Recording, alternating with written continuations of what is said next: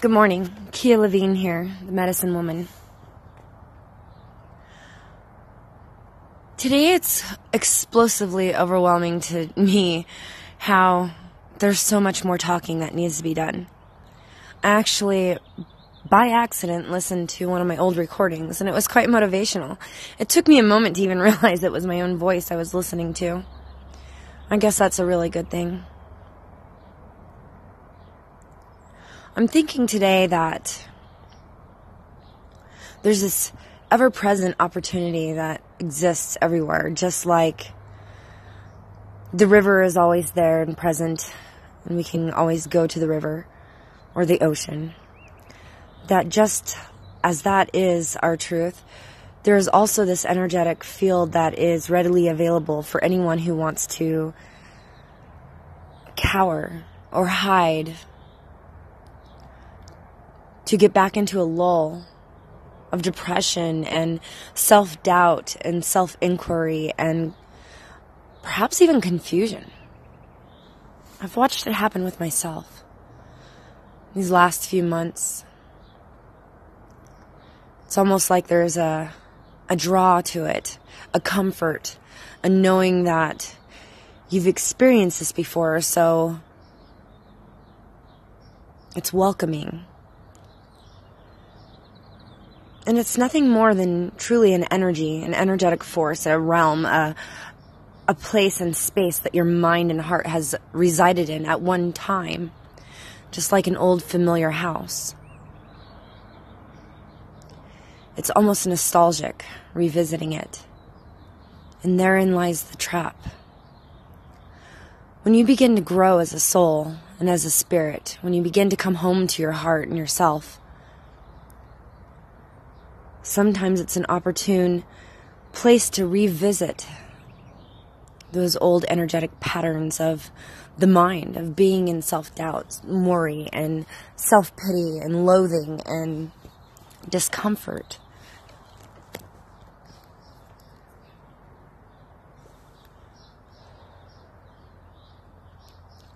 The nostalgia can take over seemingly, and before you know it, months have gone by and you haven't done anything progressive with yourself. Recently, I found myself getting hung up on what is my purpose, what is my soul's mission, my calling to be here.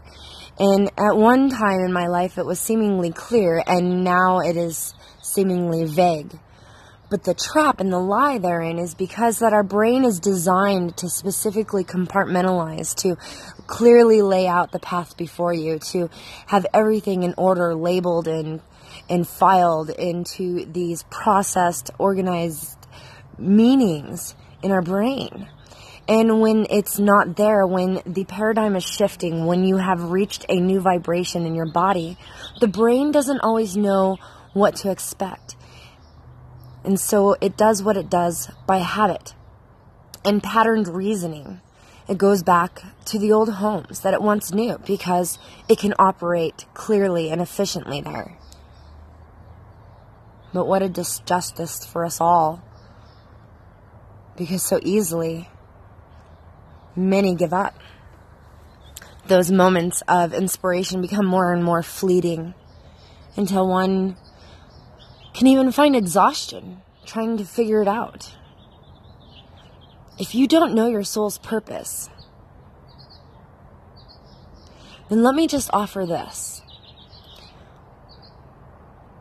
I don't want to live on the pretense that I can tell you why exactly you're here. I think each of each and every one of us is given a divine gift, a divine element in our nature that we can help and share with the world.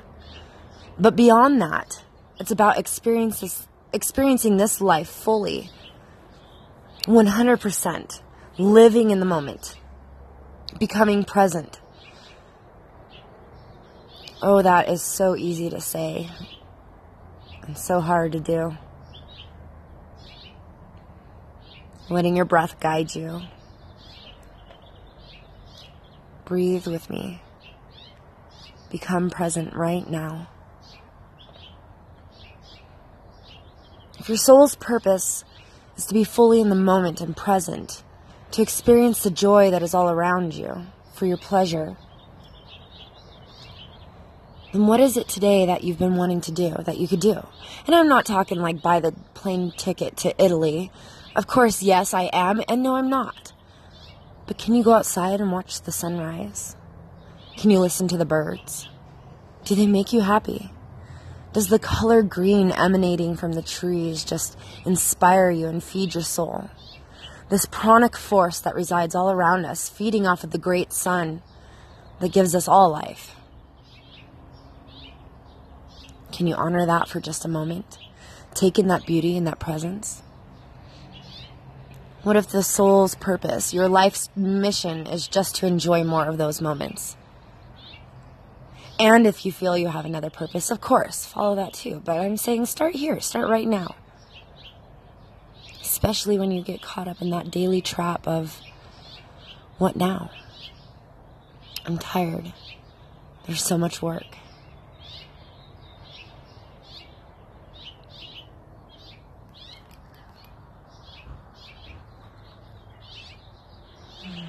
What a beautiful breath. What a beautiful day. What a beautiful world we live in. And so much of the time, our focus is all on the people that are angry and the catastrophic events happening around the world the wars, the, the racism, the plagiarism, the, the fighting, the anguish, the potentials of war. Did everyone stop to think that maybe there's 10 times more stories of goodness?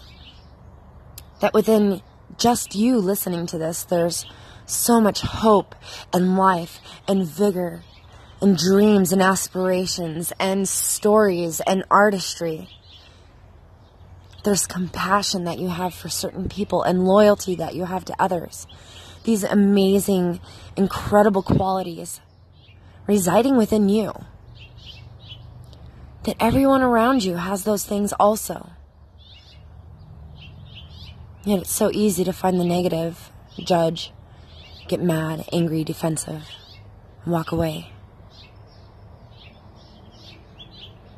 Can you slow down a little bit?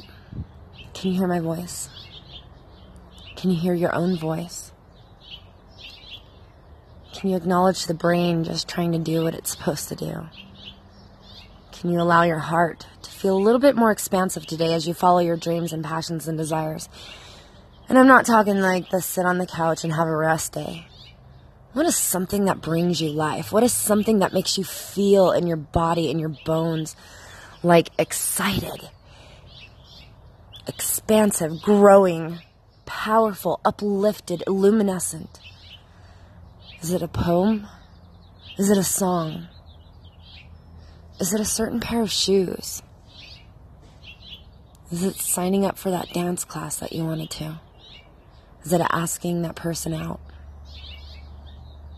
Is it adopting a brand new pet and embarking on an incredible life journey with an animal that could definitely use your love? What is it that you're passionate about? Following your passions helps you to get away from the chains and bondage and slavery of the lulls in between the high moments. The lulls can be so comforting, the dark, swirling, thick, energetic resonance. It's like a big fat blanket when you're depressed. And I'm not saying that's never okay. It's not what I'm saying at all. We all need those days to rest, to rejuvenate. But this is different. This is when it's causing a hindrance and pulling you away from the world, when it's keeping you inside with closed blinds and doors and the TV on. It's what's keeping you in that one spot on the couch as you scroll on Facebook for an hour way too long.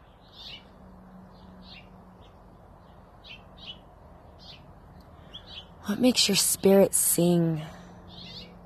What makes you feel like dancing? Perhaps you can find one moment today to honor that and watch the energetic shift inside the body. Watch how much more energy you have.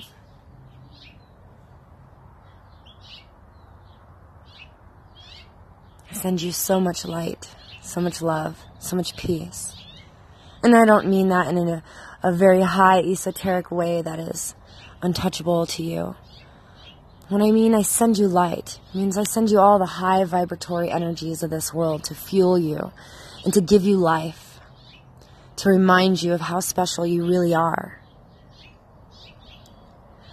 When I send you love, I send you the energetic vibration of love, unconditional love, that no matter what your stories are, your traumas, your pains, your depressions, whatever these things are that bog you down, that you are seen and heard and known in those things, that you are an overcomer. You are better than that. And that that love is unconditional no matter what you've been through and what you think you deserve. Love is expansive. And I send that to you. That may you see your worth, your value. When I say I send you peace, I send you the peace of mind from the mental chatter that keeps us weighted down like a cinder block tied to our ankles in the ocean. The mental chatter that tells us we've got to do this, we've got to do that. The mental chatter that keeps us procrastinating from those things that give you life.